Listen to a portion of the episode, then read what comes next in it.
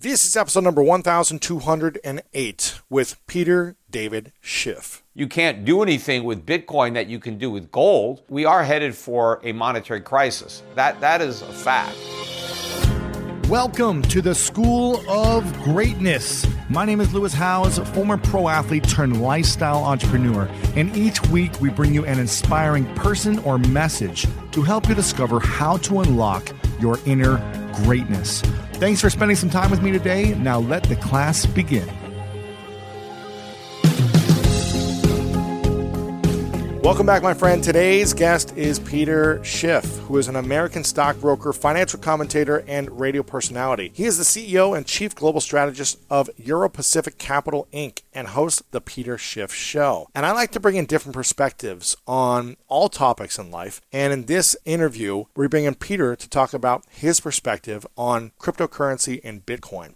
Now, a lot of people I'm going to bring on that talk about the benefits, and he's going to talk about some of the other sides. So, in this episode, we discuss why Peter thinks Bitcoin probably won't take off anymore, why dollars are more valuable than any kind of currency, why the U.S. COVID policy is economically harmful, what you can do to prepare yourself for the dollar crash, and so much more. And if you're inspired by this and you're wanting to learn more about financial growth and financial education, then make sure to share this with someone that you think would be inspired by this as well. And a quick reminder to subscribe to the School of Greatness, as well as giving us a rating and review at the end of this episode to let us know the part you enjoyed the most. And you can do that over on Apple Podcast. And I want to give a shout out to the fan of the week. This is Natalia from Belgium who said, Thank you, Lewis, for your wonderful podcast. I started listening to it in 2017 and became a fan. Back then, you addressed the topic of trauma, which I didn't think about so thoroughly before. I was touched by your own trauma story and your journey following it. The podcast helped me go through a journey inside myself, and I wouldn't exaggerate if I say that it was life saving. Wish you lots of further success.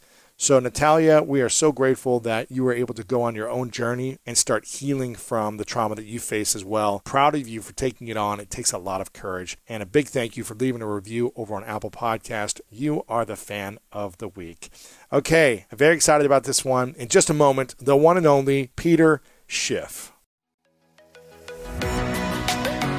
Welcome back, everyone, to the School of Greatness. I'm very excited about our guest. Peter is here to talk about all things money, Bitcoin, cryptocurrencies. And you're actually, Peter, the first person I've had on to talk about cryptocurrency, Bitcoin, and kind of this whole new wave. There's been a lot of people that I've been interested in talking to this about, but I didn't know if it was the right time. And so I wanted to have you on first because everyone is excited about cryptocurrency and the Bitcoin craze, especially where you are. There's a lot of cryptocurrency, Bitcoin fanatics in Puerto Rico right now that I've heard are living down there. But you kind of have a different perspective about this. Everyone's saying Bitcoin is going to go to $100,000 by the end of the year. It's going to be the future, decentralizing the banks, all these things. But that's that's not really your opinion, is that right? Correct. And it's not everybody that's saying that. It's everybody who owns Bitcoin is saying Right. that, but not, you know, everybody. And in fact, once you own Bitcoin, you have a vested interest in saying that because the whole success of Bitcoin rests on more people buying it. Mm-hmm. So if you own it, you pretty much have to prophesize. You got to try to convert as many of your friends or colleagues as you can and get them to buy because that's the only way the price of what you already own is going to go up. Because, you know, Bitcoin is not an asset that's like real estate where you can collect rent or stocks where you could collect a dividend or bonds where you get paid interest. It's just a token, right? It's like, you know, a baseball card, except, you know, it's not really that rare and you can't hold it in your hand. Uh, it's just a digital string of numbers. I mean, it's not like a commodity where you actually can use it for something. You know, like oil, you could, you know, you know, use it to generate power. You drive a car, or you, you could heat your home. Or it's not like wheat or soybeans, you know, where you could eat them. Or it's not like gold, where you could make jewelry out of it, or conduct electricity with it, or use it in all sorts of industrial applications like other metals.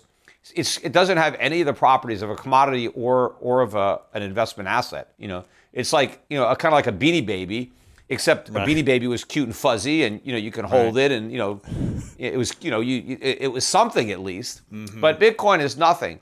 But what it does have now is a very high price, right? As we're talking, Bitcoin is almost $50,000 to buy a Bitcoin. Now, you don't have to buy a whole Bitcoin because you can break them down into like 100 million Satoshis. But if you bought an entire Bitcoin, um, it costs you, you know, 49,000, 48,000 right now. Whereas if you had bought one 10 years ago, you know, they were, they were less than a dollar, right? Or when it started. So there are people that you know, got incredibly wealthy. I mean, I was talking to a guy the other day who put fifteen thousand dollars in Ether, and it's worth over a hundred million, and he's still holding on to it. That's crazy. You know, just you know, a regular guy, you know, just you know, gave me a ride home from uh, from San Juan, but you know, didn't seem like he was that substantial a guy, but you know, got a hundred million dollars worth of worth of Ether, but when you get stories like that, I mean, it's very difficult to turn 15,000 into 100 million, right? I mean, I, have never done anything like that, right? I've right. been in the investment business my entire life. And, you know, that's what's generating a lot of excitement because people think that, you know, it could happen again. I mean, people are saying that it's still early on. Like you could buy Bitcoin at $50,000 of Bitcoin and it's going to go up to $2 million of Bitcoin. I mean, there's just no way that's going to happen you know, it's far more likely to collapse, uh, especially since now you have, you know, a lot of people, smaller people getting in.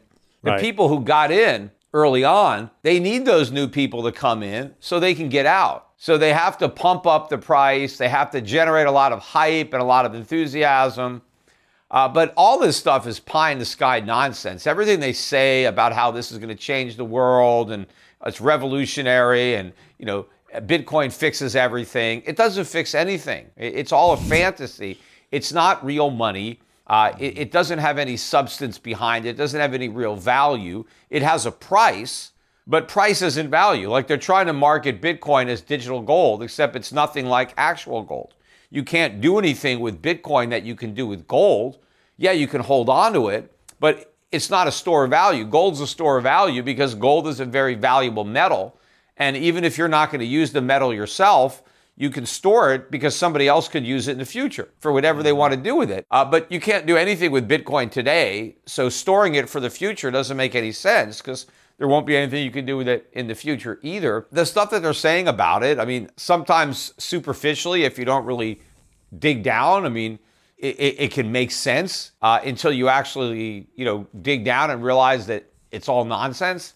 But mm. there's a lot of enthusiasm among the people because once you get in it, you know, you're just part of the bubble and you sure. start cheerleading it, and everybody wants to believe in this fantasy that we can all get rich. And, you know, as long as nobody sells and everybody keeps buying, the price can go up. But eventually, some of these people that have hundreds of millions or even hundreds of thousands are going to want to buy actual stuff. Right. Right. Just having a big stack of virtual tokens, um, you know, you can't live in it, you can't drive it, right? People are going to want a new home, they're going to want a new car, they're going to want to travel, they're going to want to spend their Bitcoin profits. Well, that's when it all collapses because if the people who have been holding on decide they want to cash out, who are they going to cash out to? If they can sucker in a whole new crowd of people. And that's what they're trying to do. In fact, they're trying to sucker in the institutions. That's the, mm. the, the, the, big payday. If they can sucker pension funds, endowments into buying into it, right, that would allow a lot of people to exit. But I don't know that that many institutions are going to bite on this. I mean, the whole mm. idea is, well, you know, you better buy in or you're going to miss out on this huge gain? And how are you going to explain to your clients how you missed out on, you know, this big, big gain? But, you know, I think more uh, managers will be more worried about what if I put my money into Bitcoin and it goes to zero? How do I mm-hmm. explain doing something that dumb? You know, so right, I think right. I think more people are gonna are gonna stay stay away from it. Yeah, and you're you're speaking, Peter, to someone who's I would say pretty uneducated on this topic, except for the fact that I, you know, watch a few videos here and there, and I hear some people who've made some money, and I've got some friends in crypto and NFTs and all that stuff. And I've, you know, I dabbled in investing some five years ago when it kind of felt like, or maybe four years ago, I guess, when it was like Ethereum started to have its a spike and Bitcoin went from I think five thousand to twelve thousand or something like that.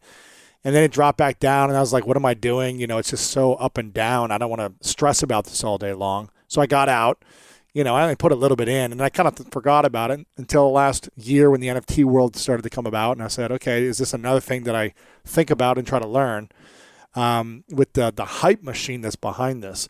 But one of the things you said is, so I'm going to play, you know, all sides of this just so I can educate myself. I guess so. A lot of people, you know, ten years ago probably thought that Bitcoin would never reach a thousand, let alone fifty to sixty thousand. Um, so is it possible that it could go to a hundred or or five hundred thousand, even though it's really just a hype machine? Well, you know, anything is possible, right? But the question is, how probable is it, and is it worth the gamble? Right. But you know, the way Bitcoin is marketed, it's not marketed as a high risk gamble. They say it's a store of value, it's a safe haven, it's a digital gold, but it's nothing of the sort. I mean, it is extremely risky, and I think ultimately wherever it goes on the upside, it's going to zero on the downside. So if you're in Bitcoin, you have to get out of it at some point before it collapses. Except the mantra is never sell hodl, right? You know, you need diamond hands. That's part of the con because the people who want to get out have to convince everybody else not to get out, right? So that they don't have the competition. Right. 80% of the people who own Bitcoin have never sold any. So even though the price has gone way up, they haven't actually reaped any of those gains. Now, some people have actually borrowed against their Bitcoin and now they're spending that, but that's an accident waiting to happen uh, when the market crashes and you know there's all this forced liquidation of uh, Bitcoin collateral. And of course, the collateral is collapsing in value and may be insufficient to make the lenders whole. And so there's a little bit of a financial crisis coming in that ecosystem uh, when the bottom drops out of that market. But what's happening is the guys that got in a long time ago, they're just trying to quietly unload as much Bitcoin as they can before the music stops. And they do that mm-hmm. by trying to get more and more people, entice them in based on the promise of, you know, easy riches, right? You're going to get rich, you know, get, you know, revolutionize the world, you know, own this Bitcoin and you don't even need a job. Just oh, buy this Bitcoin and never sell it. And you're going to be really, really rich. And, you know, the whole argument is the dollar, the euro, the yen, I mean, they're nothing, right? They're just pieces of paper. There's no substance behind them. And so if people can, you know, use dollars and use euros, well, why can't they just use Bitcoin, right? If the dollar can have value despite being mm-hmm. intrinsically worthless, why can't Bitcoin? And, uh, you know, but the problem is it doesn't work that way because the dollar, of course, wasn't always intrinsically worthless. It was gold. You know, it was actually defined as a weight of gold or weight of silver. And then the government issued notes, Federal Reserve notes, that were redeemable in the real dollars, which were made of gold, gold or silver. And it was a gradual process where we took the real money away from the currency. But when you have a fiat currency in a country that's legal tender, it's one currency everybody uses. The government says this is how you pay your taxes, right? So you don't want to go to jail. You got to have these dollars, and every year you got to send them into us. And so the fact that you need dollars to stay out of jail, that in and of itself gives dollars a lot of value. Right. right? Uh, and then, of course, the dollar is the unit of account. Everything is priced in dollars. Your landlord is, you know, he wants dollars, so I need to earn dollars because my rent's in dollars. I go to the grocery store. Everything is that's for sale is in dollars. So you have this world that is based on the dollar already. Even though it's intrinsically worthless, it's still functioning.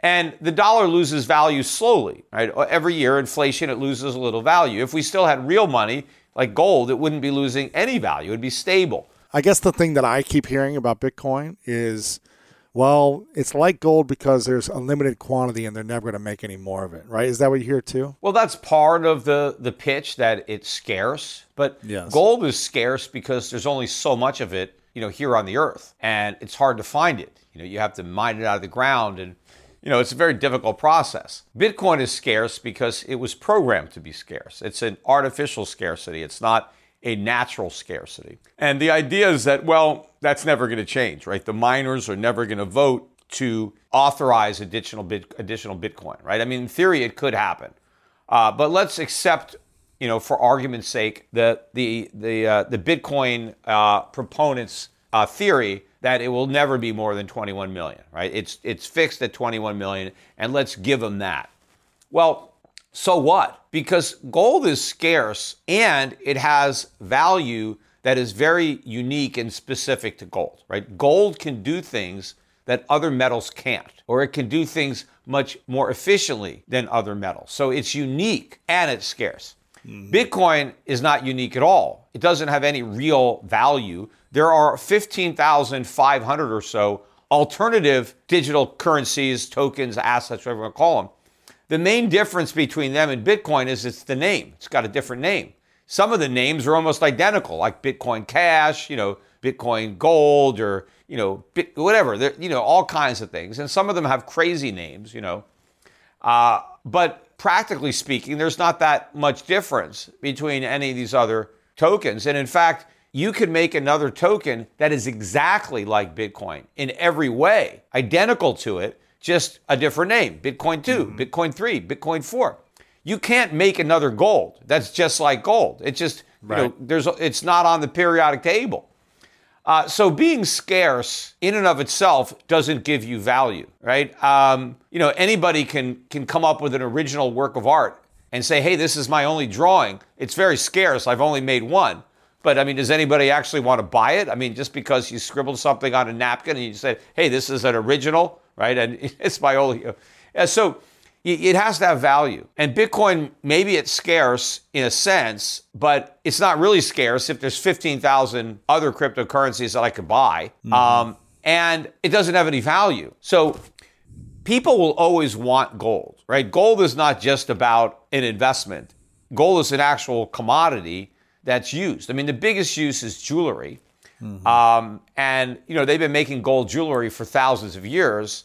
I don't see any indication, you know, from the people I know that they're going to stop wearing gold jewelry. I mean, right. uh, gold is as popular as it's ever been. In fact, probably more so now than when I was younger.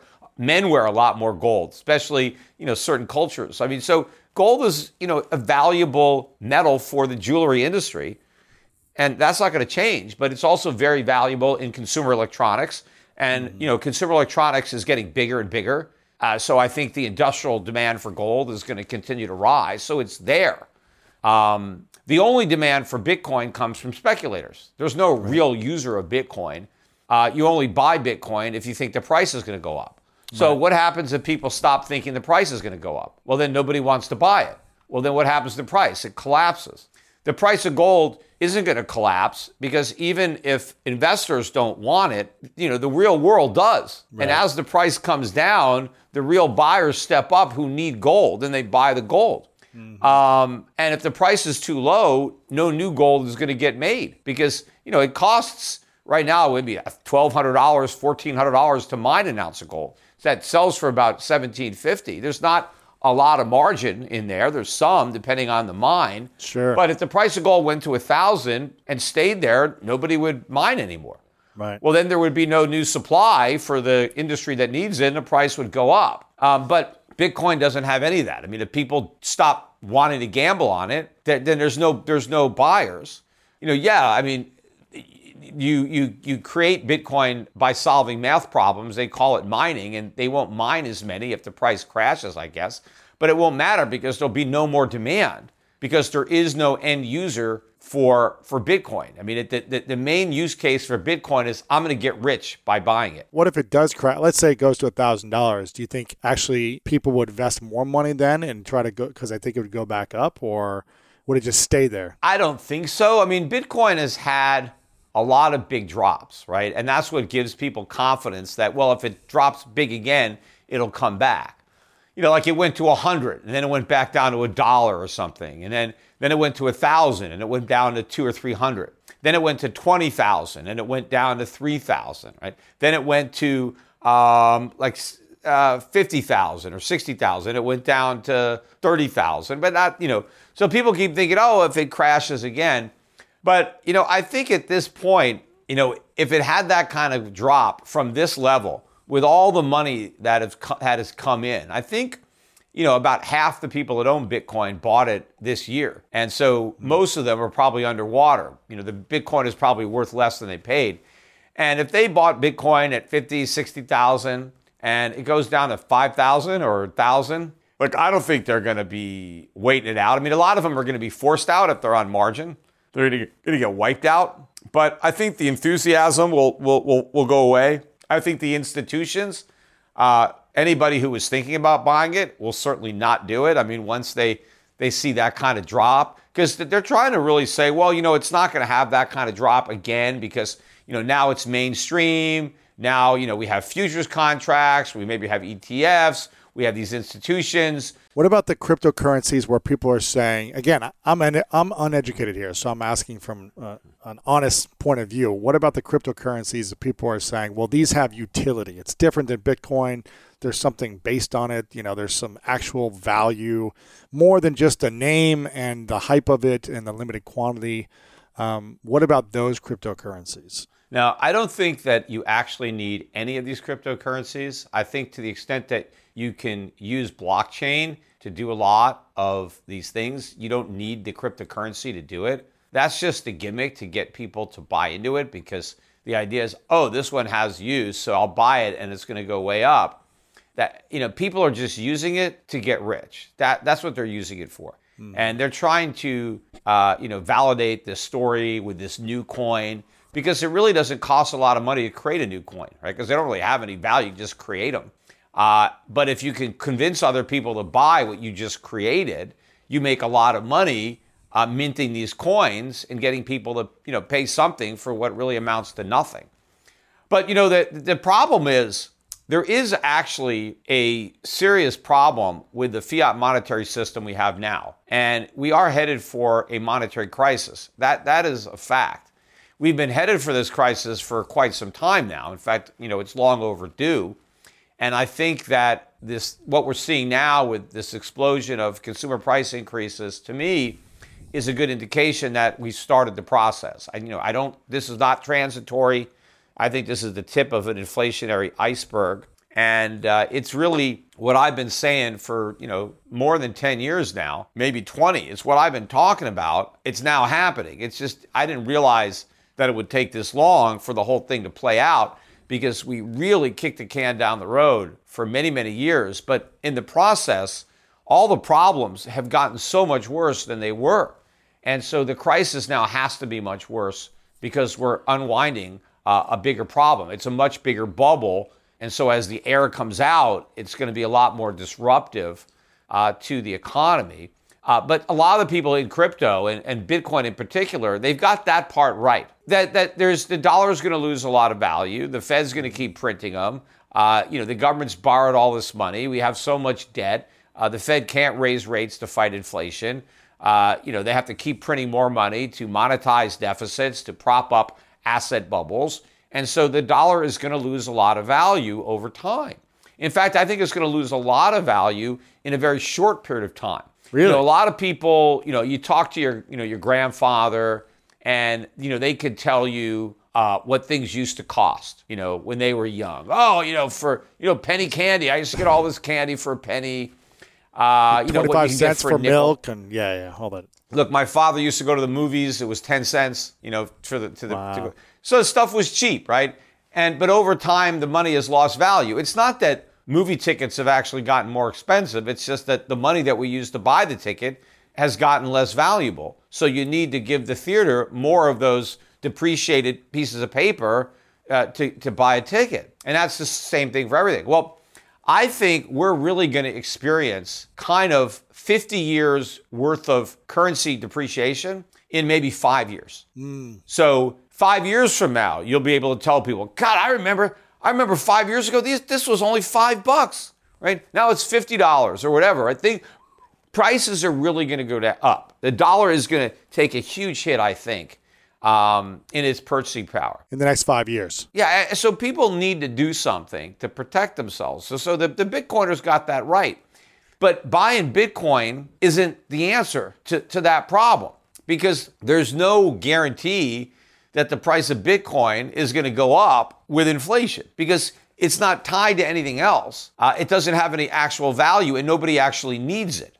See, the reason that gold is an inflation hedge is because people need gold mm-hmm. and they're going to buy the gold. And people also need weed or oil or cotton, but you can't store, you know, millions of dollars worth of cotton in your house, you know.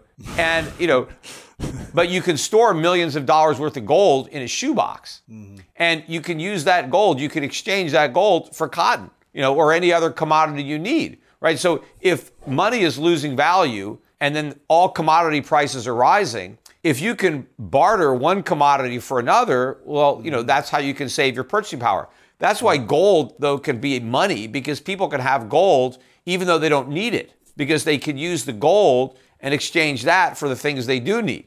Sure. And, but but Bitcoin, nobody, as I said, nobody needs Bitcoin. Bitcoin doesn't have any real price relationship with any other commodity or asset. So we can have lots of inflation and the price of Bitcoin could collapse. Wow. It's not an inflation hedge, it's not a store of value. What people who are buying Bitcoin should be doing is they should be buying gold instead of Bitcoin. Uh, or they could buy other real assets. They could buy real estate, they could buy stocks, they could get out of paper and get into something tangible, something real. Uh, but they're not. They're buying into something fake. They're buying into this pipe dream that you know Bitcoin is going to go up more than everything else because everybody is going to run into Bitcoin to get out of the dollar, to get out of the euro. Right, right. Uh, when they're more likely to run out of Bitcoin to get into dollars or some other currency. Now, let's just put out a hypothetical for a second. Let's say that 10 years ago you saw Bitcoin uh, when it came out and you said, you know what, this is a silly little thing, but I'm going to throw in five, 10 grand just to let it ride when it's at a, whatever, 50 cents or something, um, or a dollar or whatever. And all of a sudden it's a thousand, it's 5,000, it's 10,000. Let's just say you had a massive position in Bitcoin out of luck. You know, maybe you threw something in and then you just held it and wow, you open your account and look at this now. Mm-hmm let's just say you had to give three to five reasons for a case for Bitcoin or cryptocurrency, and you had to really go there, what would you say would be those main reasons to invest, to hold, to put more in? Well, are you talking about? Look, I told that guy that had, you know, paid 15 grand for his $100 million worth of Ether. Like, you got to sell half of that. I mean, you know. Right. Now, obviously, if I'd have run into him, you know, when it was worth 50 million, I'd have given him the same advice, right? You got to you got to sell. So the fact that it's gone up so much and he hasn't sold any, uh, but of course, you know, that's what gives these people the confidence that well, I can't sell because I don't want to miss I don't want to miss the move to 200 million. The gain, the gain, a billion, right, right. right? People get greedy. There's an old uh, Wall Street adage. Uh, bulls make money, bears make money, but pigs get slaughtered. Mm-hmm. You got to take some profits off the table, right? Don't worry about it if it keeps going up. That's okay. You still own some. You know, you sell some, you keep some. You got to take some of your chips off the table. You just can't leave all your winnings at risk all the time because then you could, you know, lose all your winnings. And you know, imagine watching your 15,000 go to 100 million and then watch it go to 5,000. I mean, all it's all up in smoke and you you didn't sell anything. So, you know, if you happen to be somebody who was very fortunate or lucky and you bought some Bitcoin or any other crypto uh, with a very small amount of money and you held it all the way through, and now you have a large amount of money, you got to sell some. You know, you got to sell a significant chunk um, because otherwise you risk losing all those profits. But of course, you know, I feel bad telling people to sell their Bitcoin because somebody else is going to buy it and that person is going to get stuck. So I'm kind of like helping to facilitate a crime, you know, because I'm, I'm, I'm encouraging one person to unload his Bitcoin on somebody else, and that somebody else is going to lose because now they're going to mm-hmm. buy. But you know, there's no way you can get out without somebody else getting in. That's the nature of this game, right? It's a pyramid, a Ponzi, whatever it is. I mean, at the end of the day, when Bitcoin completely collapses, the money that some people made will equal the money that other people lost, right? You're just transferring money from the people who uh, bought Bitcoin to the people who sold it. So the only winners are going to be the people who cash out. Everybody else is going to be a bag holder. What what happens if Bitcoin lasts another 10, 20, 30, 50 years? God, I hope it doesn't last that long because that means a lot more people are going to lose money. Because the only way it could last that long is if more and more people pile into it, which just means the bubble gets bigger and bigger and bigger. Uh, and then there's a lot more losses when it pops. I mean, there's no way it's going to succeed as money. It can't do that. What's um, the difference between investing in Bitcoin and investing in a stock that could go down um, and go down to zero or down to penny mm-hmm. stocks as well? Yeah, and a lot of people think, hey, you know, I say people, the only reason people are buying uh, Bitcoin is because they think it's going to go up. And they say, well, people do that with stocks too. And I agree, they do. Um, but in many cases, they're wrong for doing that. I mean, that's part of the speculative mania that the Fed has created, where people are just buying symbols without any regard to the underlying company or its prospects as a business. That speculative uh, fever was lit by the Fed. And the epitome of that is cryptocurrencies like Bitcoin. But you have to look at what a stock is. A stock is a operating business. And why are you supposed to buy a stock? Well, because you want to own a piece of that business. Why do you want to own a business? Well, because the business makes a profit and the owner gets the profits. When you buy a stock, when you buy shares of a stock, mm-hmm. you're not buying the entire company, you're just buying a small piece of it. But you also get a small piece of those profits, which could be right. huge. If you're talking about a, you know, Fortune 500 company, the profits are really big and and you you're entitled to a share of those profits. So if the company pays a dividend, you get you get some of that money as a stockholder. Or if they don't pay a dividend, if they just use their income to buy back shares, that causes the price of the shares to go up and you own some of those shares. So you have a vested interest in the success of an operating company. And you invest in stocks where you think the company is fairly valued or undervalued, and you're making a bit of a bet on the future prospects of that business. Are they going to keep on earning money? Are they going to earn more money? Are they going to raise their dividend? But you know, you're buying an actual thing. Um, so it's not just about going up, right? I can buy stock in a company and it never has to go up. If they pay me a dividend every year, the dividend is a good return. Right. Maybe a stock pays a 7 8% dividend. That's a nice return on your investment, right? Every year to get that cash flow. Um, so, Bitcoin, on the other hand, you're not buying into anything. You're just buying that digital token. That token doesn't generate earnings that it can share with you. It just sits there on the blockchain and we pass it around, but it doesn't do anything. Uh, so the only way you can make money on a Bitcoin is if somebody else buys it from you at a higher price. That's not the case with stocks. And of course, nobody has to buy the stock because the company can buy back its own shares with the income that it has. Now, let's say you buy a stock in a company that doesn't have any income. Well, that's the, that company may go to zero. It's very speculative. Now, maybe you're buying a stock that's early on, you know, they've been around for a little bit and they're losing money now, but you think that in the future they'll start making money, that it's just going to take a little time. Well, maybe that bet will pay off. But if it never makes any money and eventually goes bankrupt and you didn't sell, you've lost all your money, right? The same way you could lose all your money in Bitcoin. But the difference is with Bitcoin, you're sure you're guaranteed to lose all your money if you if you don't get out.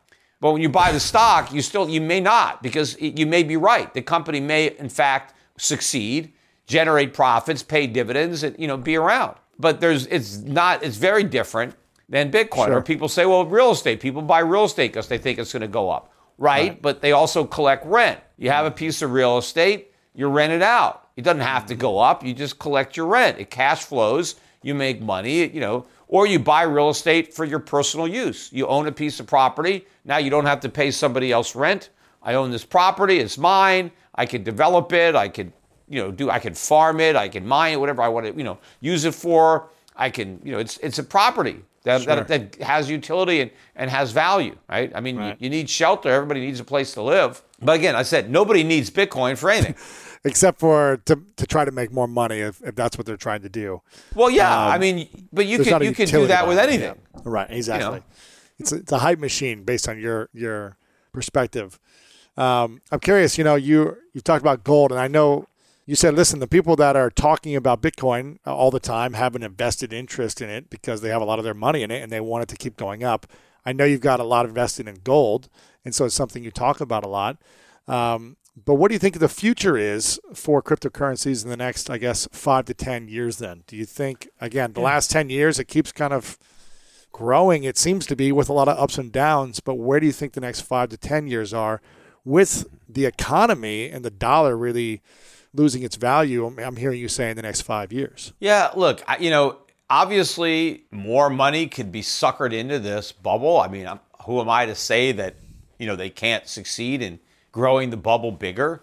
I mean, look how big the overall bubble has grown, you know, and how many years they've kicked the can down the road. So, you know, I don't know. You know, I mean, there's a good chance that we're nearing the end of it now, that it's already so crazy with excitement that there's already so many people in it that the trade is already so crowded that there's little upside left. In fact, you know, Bitcoin is lower today than it was in uh, I think in April of this year. So you know, why hasn't it gone up with all this hype, all this advertising? You know, you watch a network like CNBC.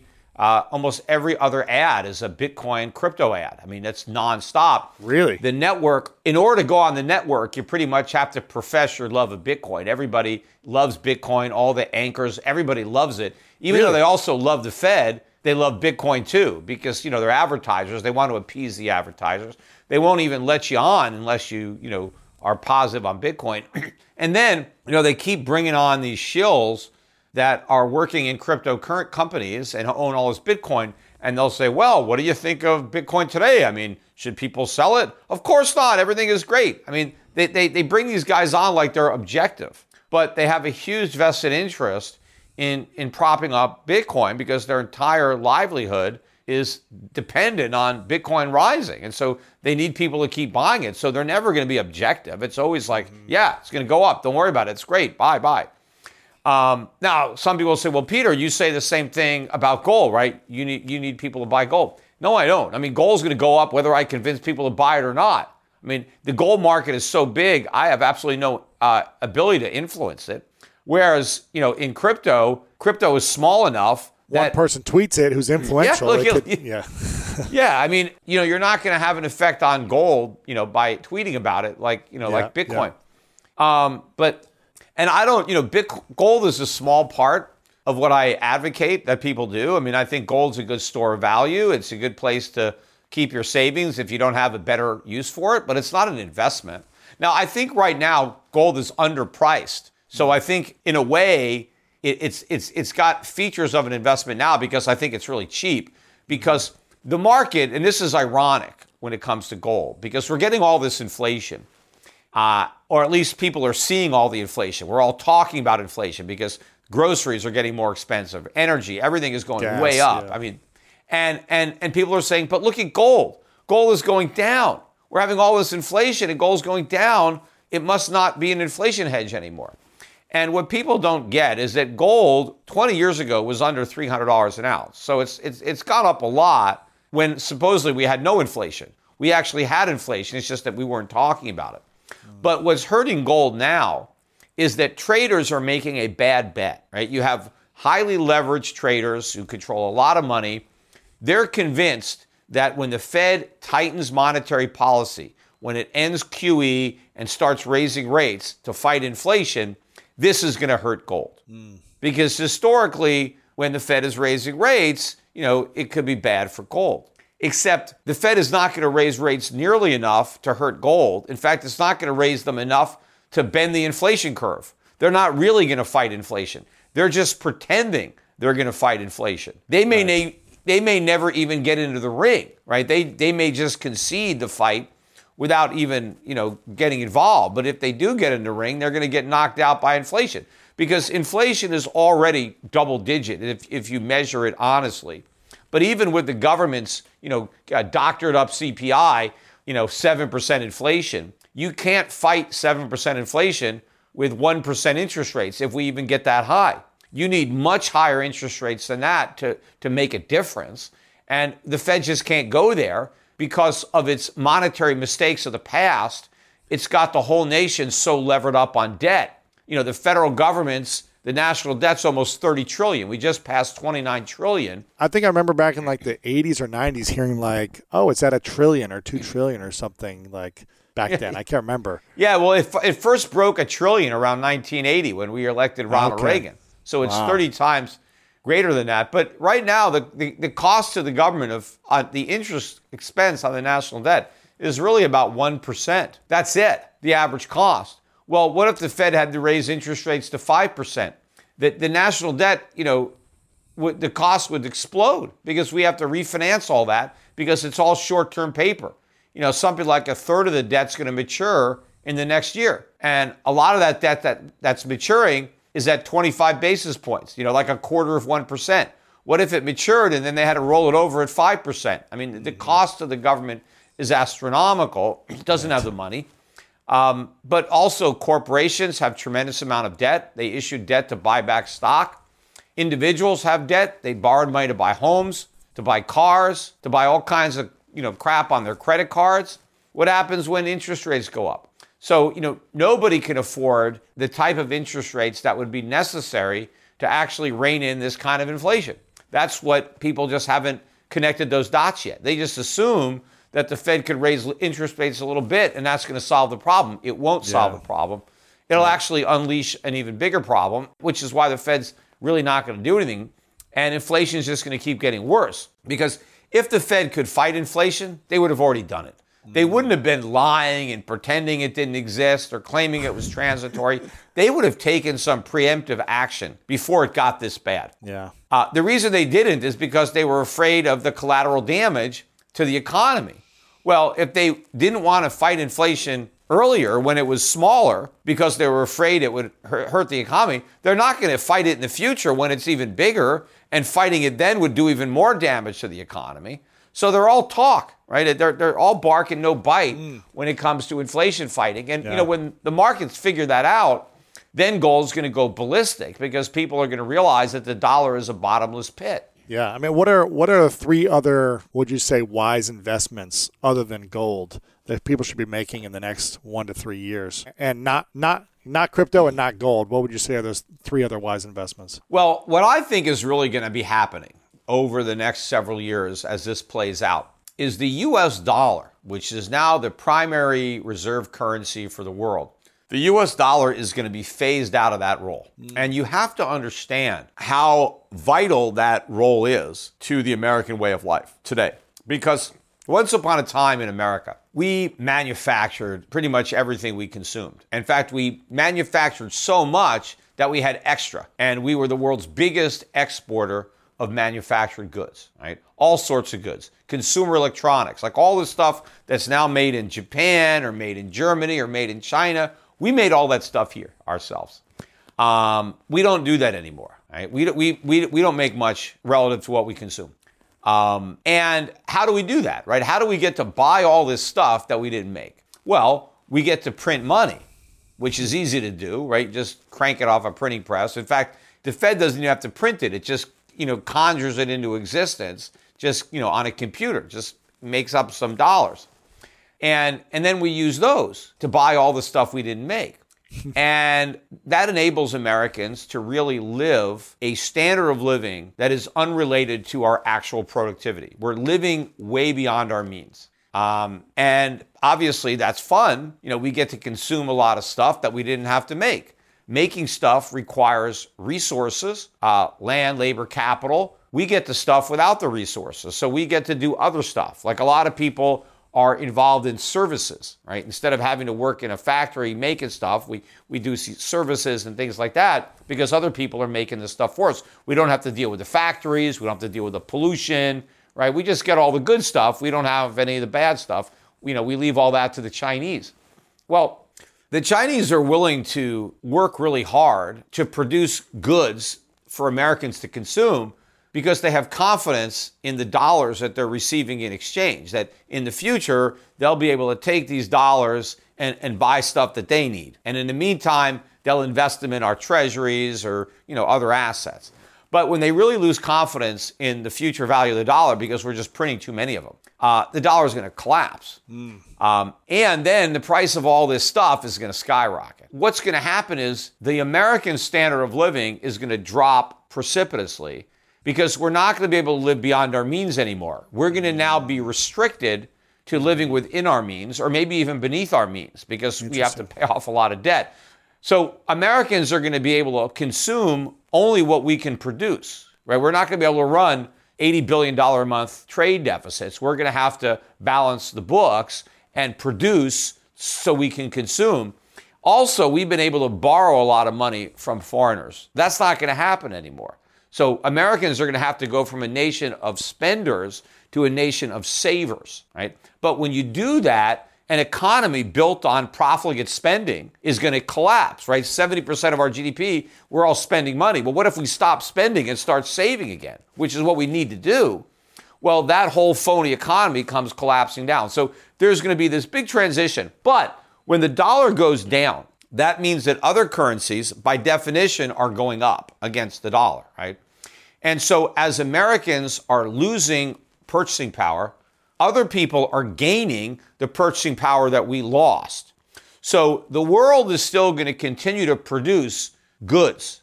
It's just that instead of Americans consuming those goods, non Americans will consume them because for them, the prices will be going down. For Americans, the prices will be going up. And the same thing with assets. Assets in America, stocks, real estate, will be marked down. Mm. But assets in other countries, in relation to our assets, will be marked up. Right? America is going to become poorer as a nation. Other countries are going to become richer. And in fact, America has been a major burden that the global economy has had to bear because we're, you know, 300 plus million Americans, we're not pulling our weight, right? The world has had to carry our water. Mm. They've had to produce the stuff that we consume right. and save the money that we borrow. That means they've had less to consume themselves and they've had less savings to invest in their own economies because they've been investing in ours or loaning to us. So when the dollar crashes and people are no longer hoarding dollars in treasuries, you know, the global economy could really improve. Certain countries will really benefit from that burden uh, being lifted from its shoulders. So, in answer to your question, what I'm doing myself and what I'm encouraging my clients to do is I want to invest in countries that have the most to gain from America's loss. Wow. I want to own currencies that have the most upside potential against the dollar. I want to own assets and businesses that are going to benefit from wealthier non American customers having increased purchasing power. Right? Just like at one point, America was a young country and a relatively poor country. And over the course of the 19th century and early 20th century, we became very rich. If you invested in America, 1860, 1870, you know, you made a you know, lot of money as we rose you know, to become this major power. I want to invest in countries that are going to see a, a large increase in their relative wealth. So, if any of your listeners, right, if you want to construct a portfolio uh, that will do well in, you know, if, if what I'm saying comes to pass, right, we have stagflation in the US, weak dollar, dollar loses its reserve status, you know, we, we go through this. My portfolios will do extremely well. You know, if you look at the last decade, that was similar to what we're going to experience, but this is going to be worse. It was the 1970s. And when the 1970s started, an ounce of gold was $35. By the time it ended, it was 850, right? Mm. Um, oil was $3 a barrel. It went to 30. Wow. Uh, in, in 1970, you could buy four German marks for the dollar. By the end of the decade, maybe one and a half. The Swiss franc was about 23 cents, you know, in beginning of the 70s. It got up to 80 cents by the end. So all these currencies went up. The Japanese yen, you used to get 360 yen to the dollar in 1970. You know, now you don't, you know, you don't even get 100, but I think it got to maybe 130, 140, 150 in 1980, but huge drop. Um, if people invested in commodities, in foreign stocks during the decade of the 70s, they made a lot of money. If they stayed in US stocks, they lost money. If they stayed in US bonds, they lost even more money, right? So I think what we're going to experience in this decade is going to be far worse financially than the 1970s for wow. Americans who remain invested in dollar denominated assets. But if you get out of the dollar and invest internationally, like what I'm doing, get into foreign stocks, get into commodities, I think you'll make even more money in this yeah. decade than the Americans made who did that in the 70s. Because if you understood the 60s, the, the problems in the 1970s had their roots in all the money we printed in the 1960s to fund big government, to fund deficits, the war on poverty, Great Society programs, the, the Vietnam War, going to the moon. The government started spending a lot of money, started running deficits. The Fed printed money, and then the 70s, and then we kept printing it. It wasn't until Volcker came in with, you know, in the 80s that we actually tightened up monetary policy. The problem is we can't do that now because we have so much more debt now than we had then, and it's financed with short term paper. We don't have the ability to swallow the bitter tasting medicine that we swallowed then because this time it would kill us. We'd actually die from the, from the, the, the medicine. It would, it would be like a toxin. Uh, so there's nothing we could do. So if you understand that the inflation that's been created in the prior decade and that we're still creating is worse than anything from the 60s or 70s. And what happened was in 1971, we went off the gold standard, and that's what really uh, accelerated it. Well, this time the world's going to go off the dollar standard, and that's going to be even worse uh, for the dollar than going off the gold standard was. And so people need to act now, you know, because you can't be too late. I mean, you know, you're going to have to be early. Uh, and sure. obviously, I've been very early because I've been prepared for a long time. Uh, right. But it's better to be 10 years early than one day late. If you're a day late, you know, then you're done. Now, I don't think you'd be 10 years early if you started now because I, I think it's very unlikely that we can get away with 10 more years of can kicking. Uh, gotcha. You can already see the signs that everything is imploding. Right. And how do you manage the investors or the big believers in Bitcoin or cryptocurrencies who are telling you, you know what, Peter, the sell sounds great, but you're wrong because I'm seeing this growth over here and I'm making a lot of money or it looks like a lot of money on paper. How do, how do you manage those conversations? Well, I don't really manage them. I mean, most of them are just a lost cause. I mean, they're just going to yeah, learn yeah. the hard way. A lot of these crypto people are very young. And because they're very right. young, they don't really have a lot of money at risk because they didn't have time to earn a lot of money. Right, right. You know, the best time to lose a lot of money is when you're young because mm-hmm. you have a lifetime to earn it back and the experience in and of itself has a lot of value. Sure. Because it may help you avoid making a bigger mistake in the future with even more money, right? So it's a it's a it's a life lesson. It's a it's a growing pain, learning experience. You know, that's where wisdom comes from. Like all these young people that have Bitcoin, they they make fun of me, they call me boomer, right? I'm I'm old, I don't get it, I'm not with it. You know, they don't realize that, yeah, I used to be in my 20s too. I, I understand you know, how you think you know everything when you're a kid, and you think your parents and your grandparents you know, are fools because they don't know the new stuff. Uh, but as you get older, you appreciate just how much your parents knew and your grandparents knew. I mean, this is his. This is natural. This is this has been going on probably for thousands of years. I mean, I'm sure you know there was a, you know, you know, 20 something caveman that thought his uh, his old man, you know, didn't understand, you know, the new clubs and how they worked or whatever, you know, and he was so they're going to learn the lesson, and uh, you know, but there are some people who are older who have put a considerable amount of their retirement savings mm. into uh, Bitcoin or other assets, and that's going to be a real unfortunate situation because yeah. they're losing a lot more money, and they don't have a lifetime ahead of them to make it back. They already spent a lifetime earning it, and now they blew it. So. Mm that's going to be the biggest problem. The, the, yeah. the older people who went in over their head. Now, if they only gambled with a small amount, if they took, you know, 2%, 5%, okay, you know, blow that, sure. but, you know, keep the rest. But sure. the concern is that, you know, people just took too big a position, never took any profits off the table. Um, some of them even leveraged their positions and took on debt. Yeah. And so they're going to walk away with nothing. So, uh, but I don't, I can't manage it. It is frustrating sometimes. I mean, I've lost some clients along the way. Fortunately, not that many where they're like, no, I'm going to put it all in Bitcoin. I'm like, you know, I try to talk them out of it. It's like a public service. I'm trying to, you know, do the right thing and and keep people from making a mistake. And I sure. say, look, if you want to buy a little bit of it, look, if you're, I say, if you're right, if it's really going to go up this much, you don't need to have this, you know, that much money in it. A little bit will go a long way. I mean, you know, sure. but no, they get too greedy. They want yeah. they want they, they want more. They want more. How, do you have any Do you have any money in any cryptocurrencies, or did you invest no. early on in a little bit? No, I've, I've never bought any. I mean, it's not yeah. like you know I'm bragging about it. I mean, obviously, I wish I bought some because I could have sold it and made money. But you know, that's the other thing. You never know. It's very easy for me to say because when I first heard about Bitcoin, you know, it was really cheap. I mean, yeah. in relative to where it is now, right? I mean, not cheap in absolute terms I mean, even if it was 10 bucks when I heard about it, I mean, it was 10 bucks for nothing. Uh, at least that's how I looked at it back then. Um, but yeah, I mean, if, but let's say I had a bought, let's say I threw 10 grand in, or maybe I even did 50 grand or 100 grand. I mean, I don't know if I'd have done something that crazy. I certainly could have thrown five or 10 grand at it, like, you know, no problem. I mean, I, I had the 100 grand, but I would have thought, you know, I want to put 100 grand in that. I mean, but look, I've put 100 grand in other things that went to zero. I mean, I've, I've done speculative things you know, so I could have done that. You know, I mean, the only Bitcoin I ever got was given to me, and I lost that. so, sure. You know, maybe if I had a lot of it, I would have taken better care of it. It wasn't that much. I had like a third of a Bitcoin.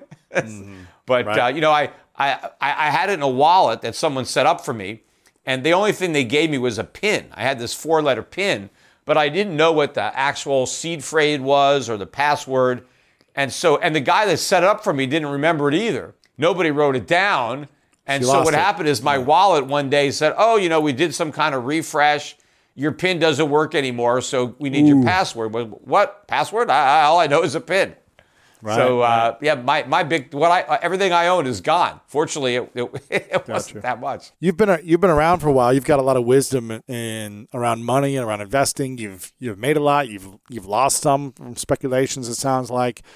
What are the and you've been around a lot of wealthy people. You've been around of wealthy people who have sustained their wealth decade after decade. You've been around wealthy people who've probably lost their wealth. I'm assuming as well from decisions.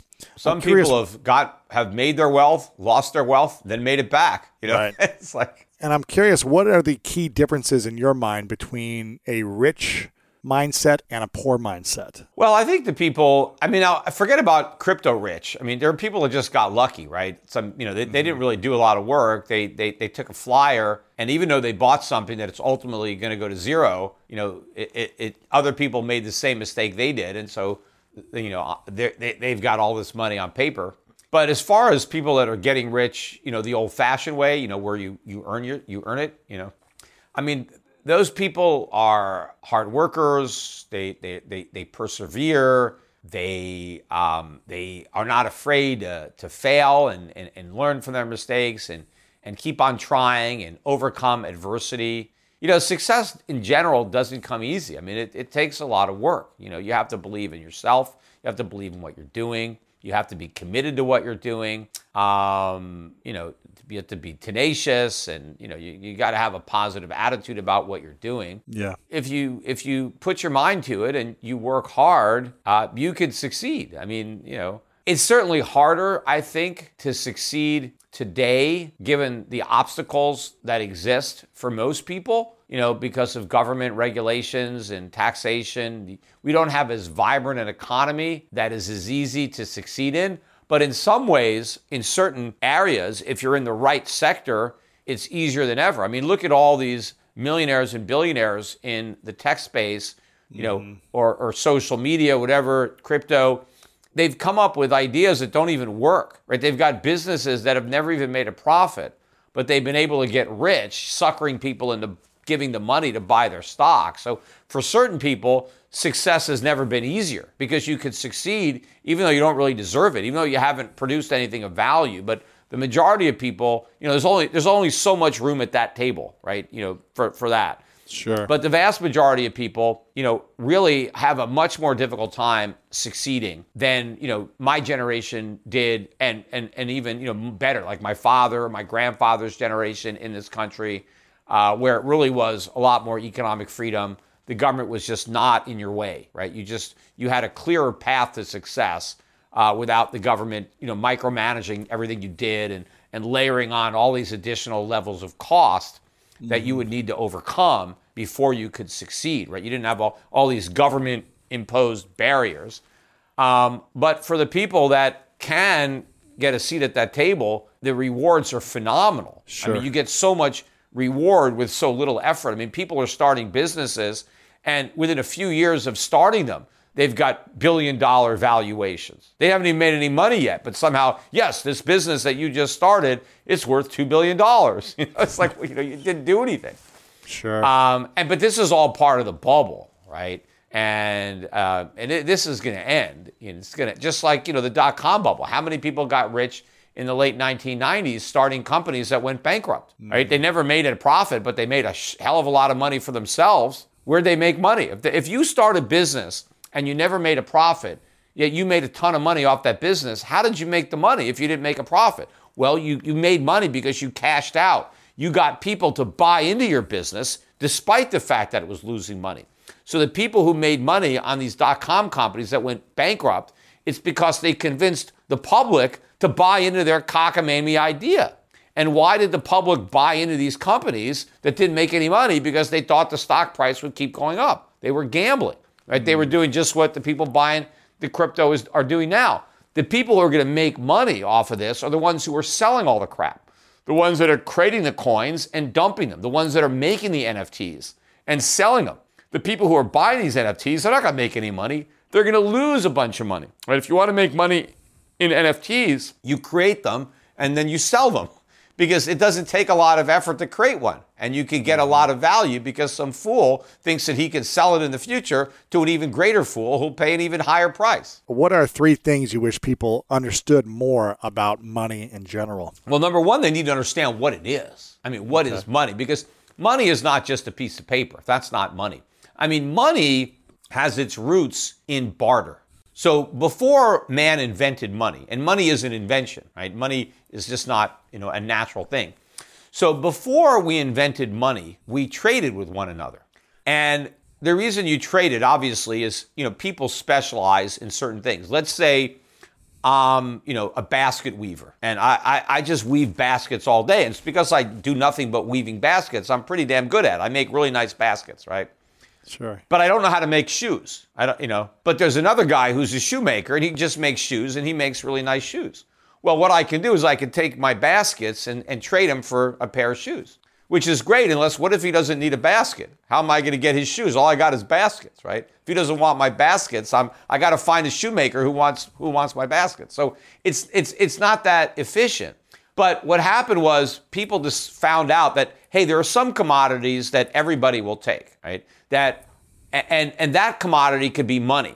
So instead of trading my baskets for shoes, I I I, I sell my baskets for money. Right. But money has to be another commodity. So let's say money a good money is gold, right? Because people use gold. There could be, you know, a, a, a miner who's mining some gold, right?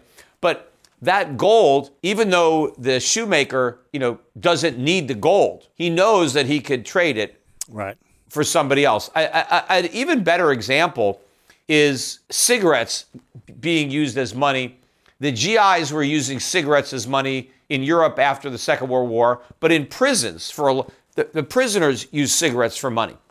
Now, why are cigarettes money? Well, because people smoke, and if you smoke, you need a cigarette. And the cigarettes, you know, they're all pretty much the same. One cigarette, you know, you know, you can you, you, you can exchange them, right? But not everybody smokes, right? What if I'm in prison and I don't smoke? What good are cigarettes to me? I don't smoke.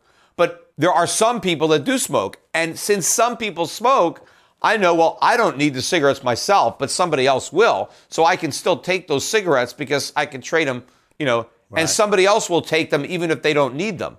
But the only reason that anybody will take them is because somebody smokes, right? If you're in a prison without a single smoker, the cigarettes are worthless. Somebody's right. got to want to smoke. At least enough people have to be smokers. So there's people that are going to use gold in jewelry and electronics. So what money is is the most liquid commodity. It's mm-hmm. the commodity that's the easiest to trade because other things have been money besides gold. But what happens is if I give you a basket for a pair of shoes, right? You gave me a pair of shoes, I gave you a basket. We, we exchanged value for value.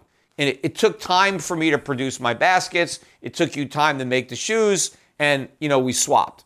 Well, if I give you gold for your shoes, I've given you a real commodity. Somebody had to mine that gold, get it out of the ground, took, you know, make it into a coin, and now I'm giving you something of value, and you're giving me something of value. So that that's money. It's it's a commodity that's the most liquid and the most readily exchanged for another commodity. Because when you're bartering, you have to want the thing that the other person has to trade. The sure. beauty of money is you don't have to want it. You know, you you, you just know you're going to be able to uh, exchange it with somebody else, right? So, but and so then we got currency. Here's where currency came along.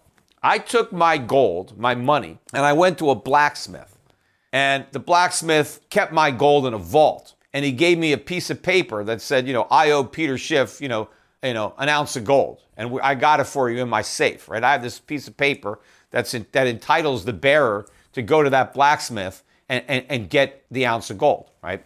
So now, if this is a reputable blacksmith, I'm in town and everybody knows his notes, they know what they look like, they know who he is, they recognize his signature, right? I could say, hey, I want to buy something. I don't actually have my gold. It's down at the blacksmith's, but here's the IOU for the gold. You know, will you take that? Right? Well, okay, yeah. So now that piece of paper starts to circulate as a substitute for money. Mm-hmm. It's not the actual right. money, it's a piece of paper, but it represents that money because whoever bears that piece of paper can go to that blacksmith and get the gold. Sure. Except no one feels like going down there. It's you know maybe it's a, it's a, it's a long horse ride to get over there. You know, I don't want screw it. I'll just leave it there and I'll just use this piece of paper because we trust this guy. He's a reputable, yes. you know.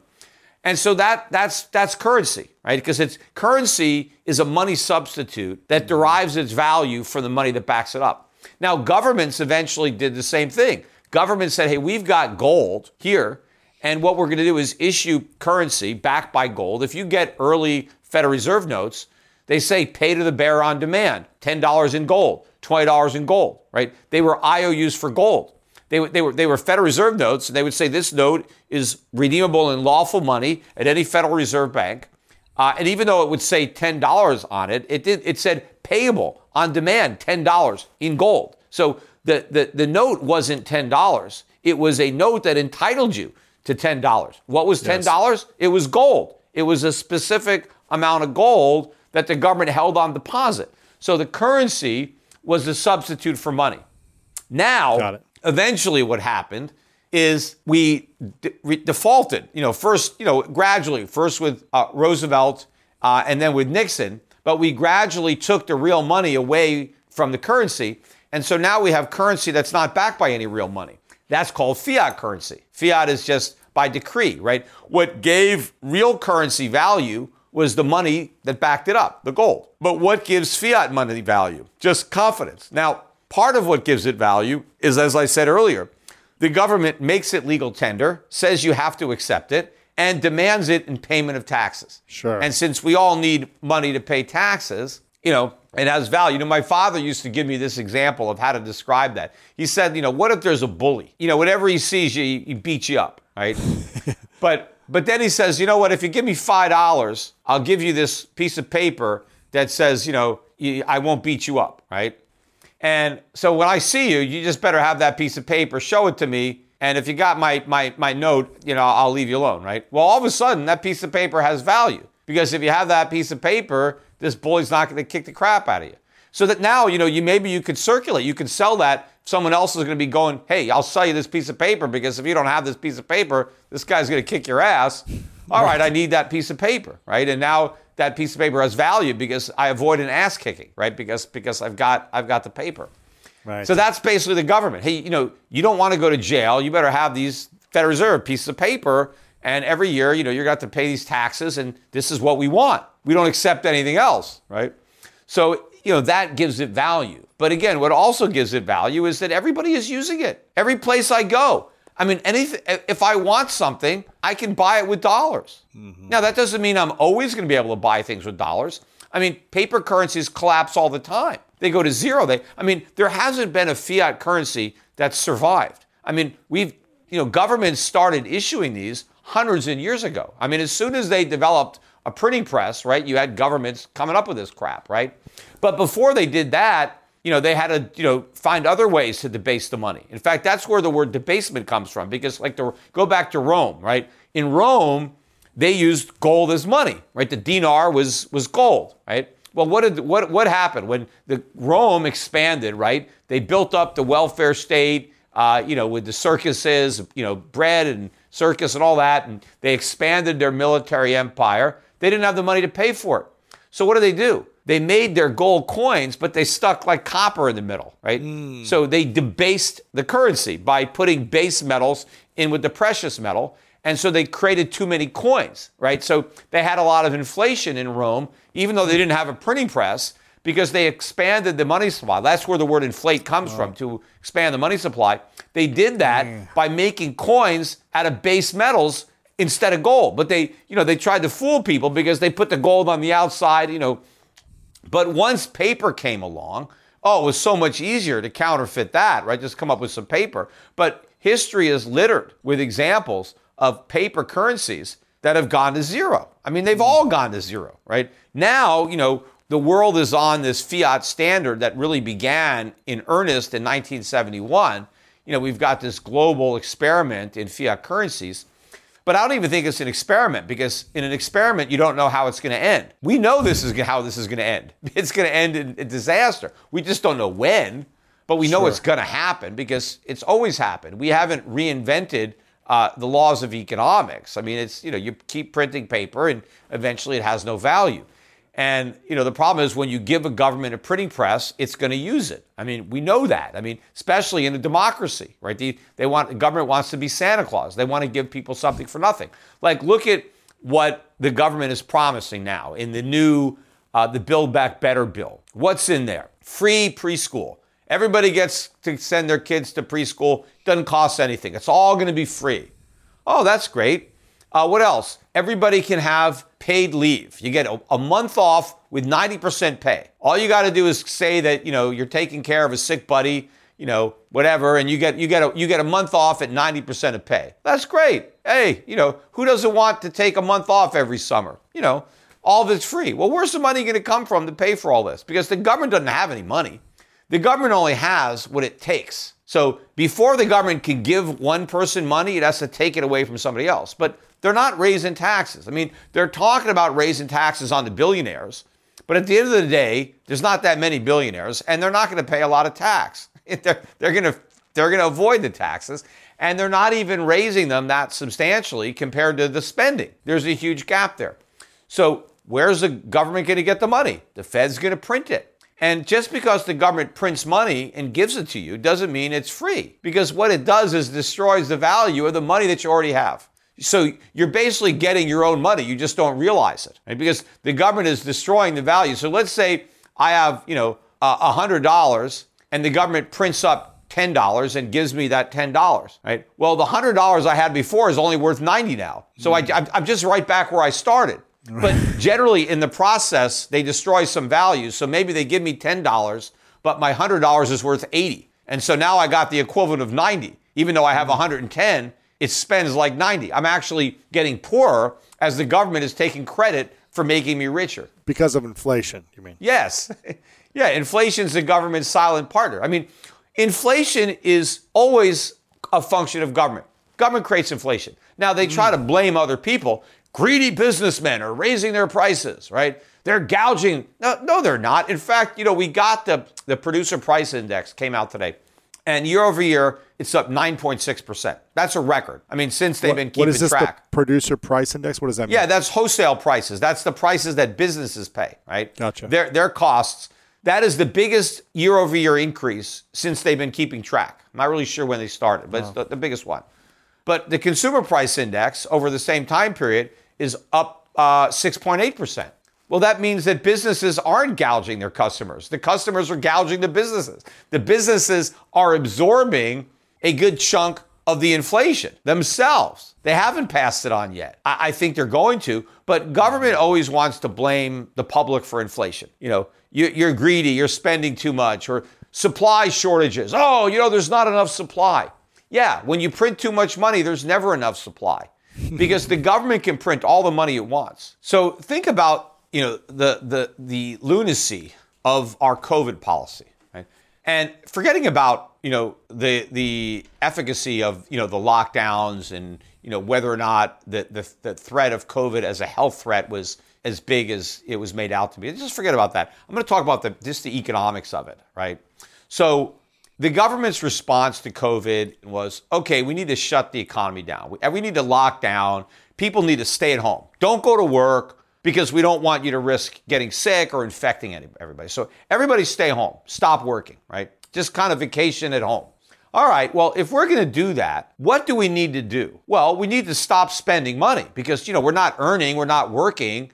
So we got to like really, you know, cut back on stuff. We got to economize, right? But the government said, no, no, no, we want you to go home, stop working, but don't stop spending. Keep on spending as if you still had a job. And in fact, we're going to send you the money that you used to earn. And in fact, we're going to send you more money. So you go home and don't go to work, and we're going to send you twice as much money as we were sending you when you had a job. Oh, and by the way, you don't have to pay your rent either while you're on lockdown because that would be unfair. So you can spend that money too. Oh, and by the way, you don't have to make payments on your student loans, no interest, no principal. So you got all, so just go shopping. Just stay at home, go on Amazon and buy a bunch of shit, right? That's what we told people to do. But we're not making anything. People aren't working. See, when you go to work, you earn money because you're contributing to society. You are helping to produce goods and services. And as a result of your effort, you get paid money so that now you can buy some of the goods and services that you help produce.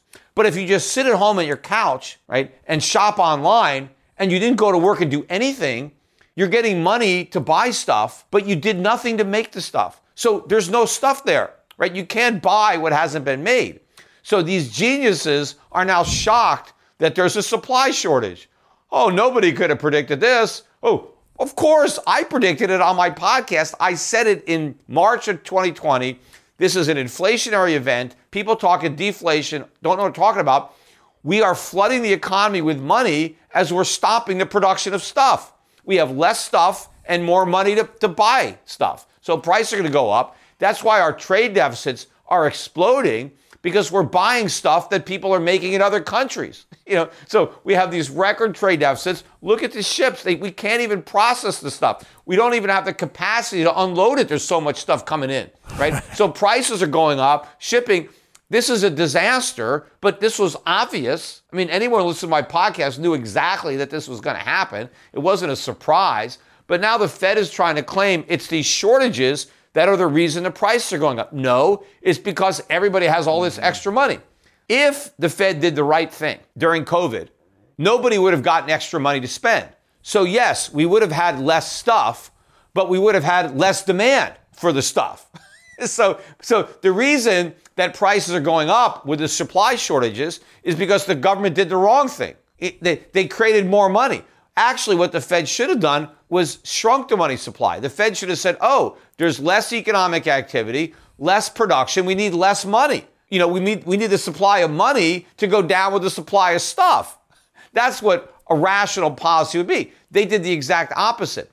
And in fact, if you go back to the origins of the Federal Reserve, 1913, when it came about, the reason we have a Federal Reserve, the main rationale, they said we need the Fed so that we'll have an elastic money supply. And what they meant by that was a money supply that grew when the economy expanded and then contracted when the economy mm. contracted. We had a record contraction after COVID. We should have had a huge contraction of money supply. But of course, the Fed didn't want to do that because they have all these asset bubbles they have to prop up. It's a, the whole economy is so screwed up that the Fed can't afford to do the right thing. So it keeps doing the wrong thing. But that really accelerated uh, this explosion of uh, prices, but you can't just blame a supply shortage, you know, because stuff has to be produced. I mean, let's say the government just printed up a million dollars and gave everybody a million dollars, right? And let's say all these newfound millionaires decided they wanted to buy, you know, a Ferrari or, you know, with their money or Maserati, right? Or Lamborghini, whatever. And now the Lamborghini factory in Italy gets an order from every American that wants a Lamborghini. And it's like, well, what are you going to do? Well, I'm going to jack the price way up because I can only make what I don't know how many they make a year, a hundred, right? I mean, there's only there's a limit. They make them by hand. They just can't mass produce them. So what's going to have to happen? The price is going to skyrocket, right? And then is the president going to say, "Oh, this is terrible. There's a shortage of Lamborghinis. You know, everybody can't have one." Of course, everybody can't have one. That's the point. That's what pricing is trying to do. So if you print a lot of money, you're just going to make Lamborghinis more expensive, right? But then you can't blame the increase in the price and say, well, there's a shortage of Lamborghinis. Of course, no, there's a surplus of money. That's the problem. So the right. price has to go up. And so that's what's happening. I mean, we're printing all this money and we're trying to blame it on supply. It's the sure. demand that is the problem. The demand is coming from excess money printing. You've written a number of books on the market crashes uh, and what's happening in history and what predictions you've made with crashes and things like that. When there's this much inflation, what I think it's seven percent or close to seven percent, does that mean a crash is coming, or how? What does that actually mean? And how do we? How should we be thinking about inflation and preparing? for something potentially future in that happening. Yeah, well, it's a crash of the value of money. I mean, my first book, and obviously the word crash has kind of made its way into a lot of my books, but my first book was called Crash Proof How to Profit from the Coming Economic Collapse. And I wrote that book in 2005, 2006. It came out in early 2007. That's when right before and, and, the, the crash. Yeah. Right. And in fact, when I started the book, I almost wrote specifically about the housing bubble. It was I was going to write because the housing bubble was so big, and you know I actually you know I I I I wrote about the housing bubble a lot. You know I I I helped set up a hedge fund to short the subprime market. I was trying to get my clients to you know short subprime. I went I was you know you can see one of my early uh, talks. I went to this Western Regional Mortgage Bankers conference. And you can see the YouTube video. It's got about, you know, half a million views now. That was from 2006. And the main reason I even went to that conference, although I had gone the, the year before, um, but the main reason I came back was because they gave me a room where I could explain the hedge fund, the short subprime, because I thought some of these mortgage bankers, you know, because I basically told was telling them that you know within a year or two they'd all be out of work, that they might want to hedge their occupation uh, by putting a little money on the don't pass line. And I was explaining how subprime was going to collapse, and here's how you can you know make money on it. And you know that you know later became uh, the topic of a, of a book and then a movie, right? The Big Short. But I was out there talking about that trade long before the movie. I was trying to encourage people to get short uh, in that. And and but when I wrote the book, uh, Crash Proof, I decided to basically make real estate one chapter of the book. I wanted to write a broader book uh, on the problems in the economy, not just the problems in the real estate market. But the premise that I had laid out in my first book, and then I had to uh, you know reiterate that in my later book, uh, The Real Crash. What I what I wrote back then in, in 2005 or six, I said, okay, the Fed has inflated this housing bubble. The entire economy uh, rests on the foundation of this bubble. Um, the housing bubble was a, f- a function of artificially low interest rates, government guaranteed mortgages, the moral hazard of Fannie and Freddie. The Fed has kept interest rates artificially low. That's that's fueled this bubble. Uh, and you know, and and as a result, you know, the appraisals are bad. Uh, you know, the rating agencies. I mean, everybody's asleep at the switch. They're all drunk on government Kool Aid. And when real estate prices fall, it's going to be a disaster, right? I said banks are going to fail. Uh, Fannie and Freddie are going to go bankrupt. I mean, pretty much everything that happened in 2008, I, I laid that out, right, in, in the years preceding it, both on repeated appearances on news networks, in my book. I, I knew this crisis was coming. Then what I what I wrote in my book and what I said was that after the real estate bubble popped, real estate prices were going to crash 30 to 50 percent. I wrote we'd have 10% unemployment, trillion dollar deficits, the worst recession since the Great Depression, you know, check, check, check. All that's ha- happened. Then I wrote that in response to that, the Fed was going to slash interest rates and print a bunch of money. Now, that's what they did. They just called it QE. I didn't know what they were going to call it, but I knew what they were going to do before they did it. And I said, okay, so after this bubble pops, they're going to try to reflate the bubble. They're going to print all this money. Um, and because of that, we're going to have a dollar crash. That is the only part that I got wrong. I don't think I got it wrong. I think I was just way early because I thought that they were going to try to reflate the bubble in real estate and reflate the bubble in stocks. I just didn't think they would succeed.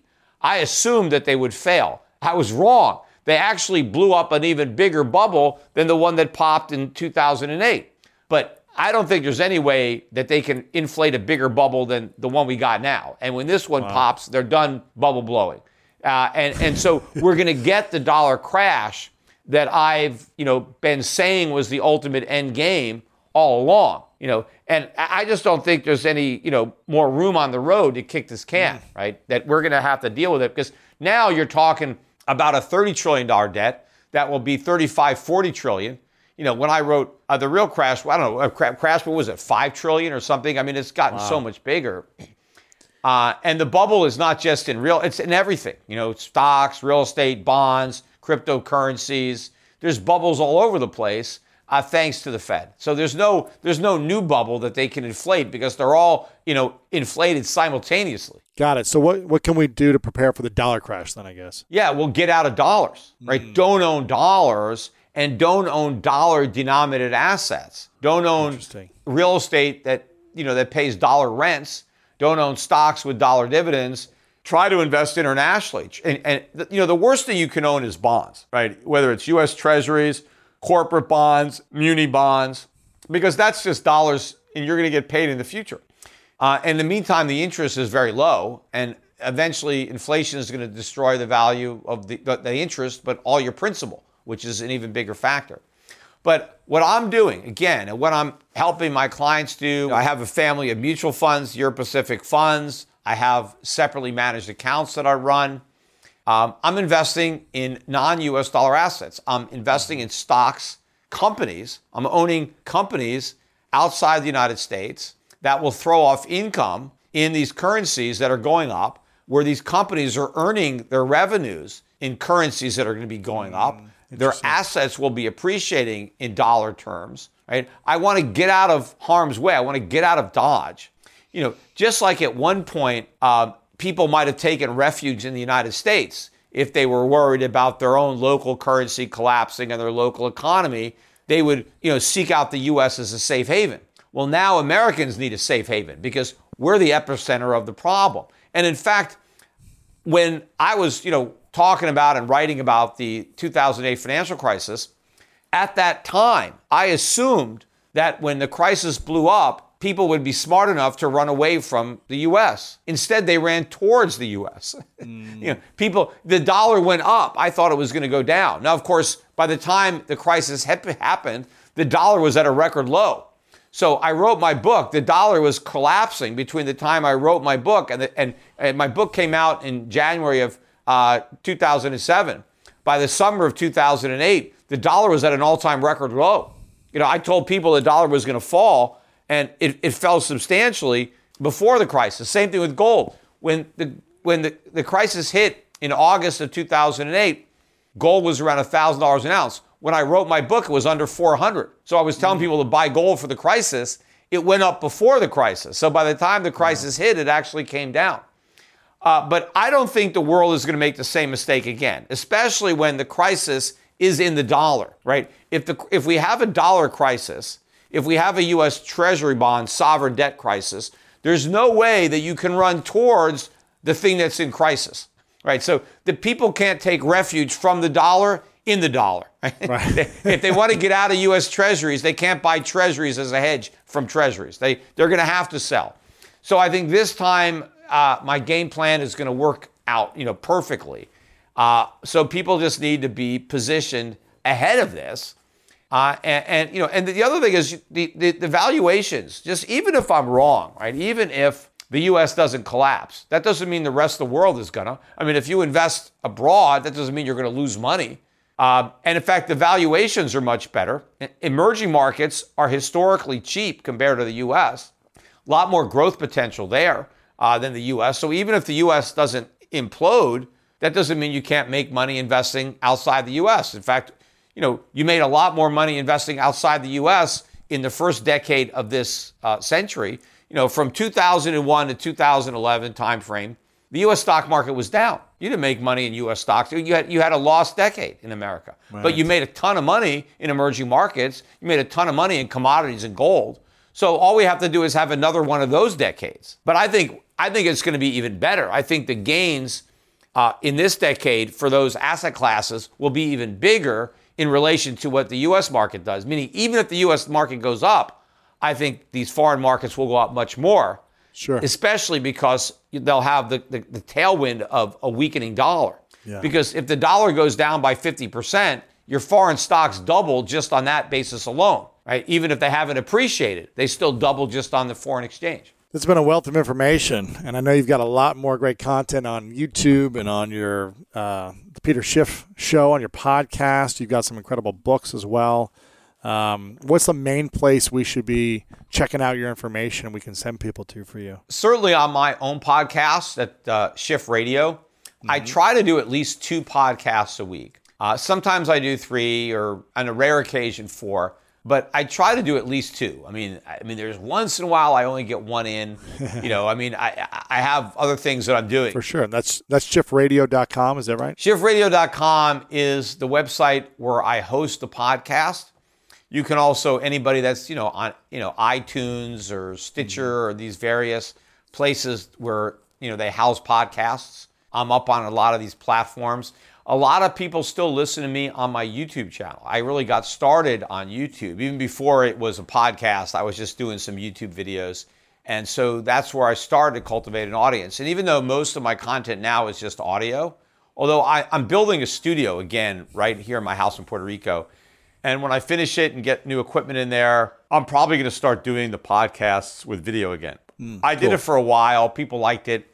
But, you know, it, it was a little bit more uh, effort. And so sure, sure. Um, doing them just audio made it easier. So, um, but I will go back to that. Okay. But my YouTube channel is just the Schiff Report, or you just go to YouTube and Peter Schiff, and you'll see again, it's about 470,000 subscribers. Very cool. We'll make sure to link all this stuff up. And yeah, Peter, Peter I want to acknowledge you for you know sharing your wisdom. You got a lot of wisdom and a lot of uh, experience and educating us on the principles of kind of like how money works and you know what happens with inflation and, and all these different things that are happening to make it simplified for someone like myself that may not understand where we've been in history, where we're at now, and where we could be going. So I really appreciate you. Thanks for the wisdom. Thanks for the information, and uh, excited to share this with the world. We appreciate you. Okay, my pleasure. Thank you so much for listening. I hope you enjoyed today's episode and it inspired you on your journey towards greatness. Make sure to check out the show notes in the description for a full rundown of today's show with all the important links. And also make sure to share this with a friend and subscribe over on Apple Podcasts as well. I really love hearing feedback from you guys, so share a review over on Apple and let me know what part of this episode resonated with you the most. And if no one's told you lately, I want to remind you that you are loved, you are worthy, and you matter. And now it's time to go out there and do something great.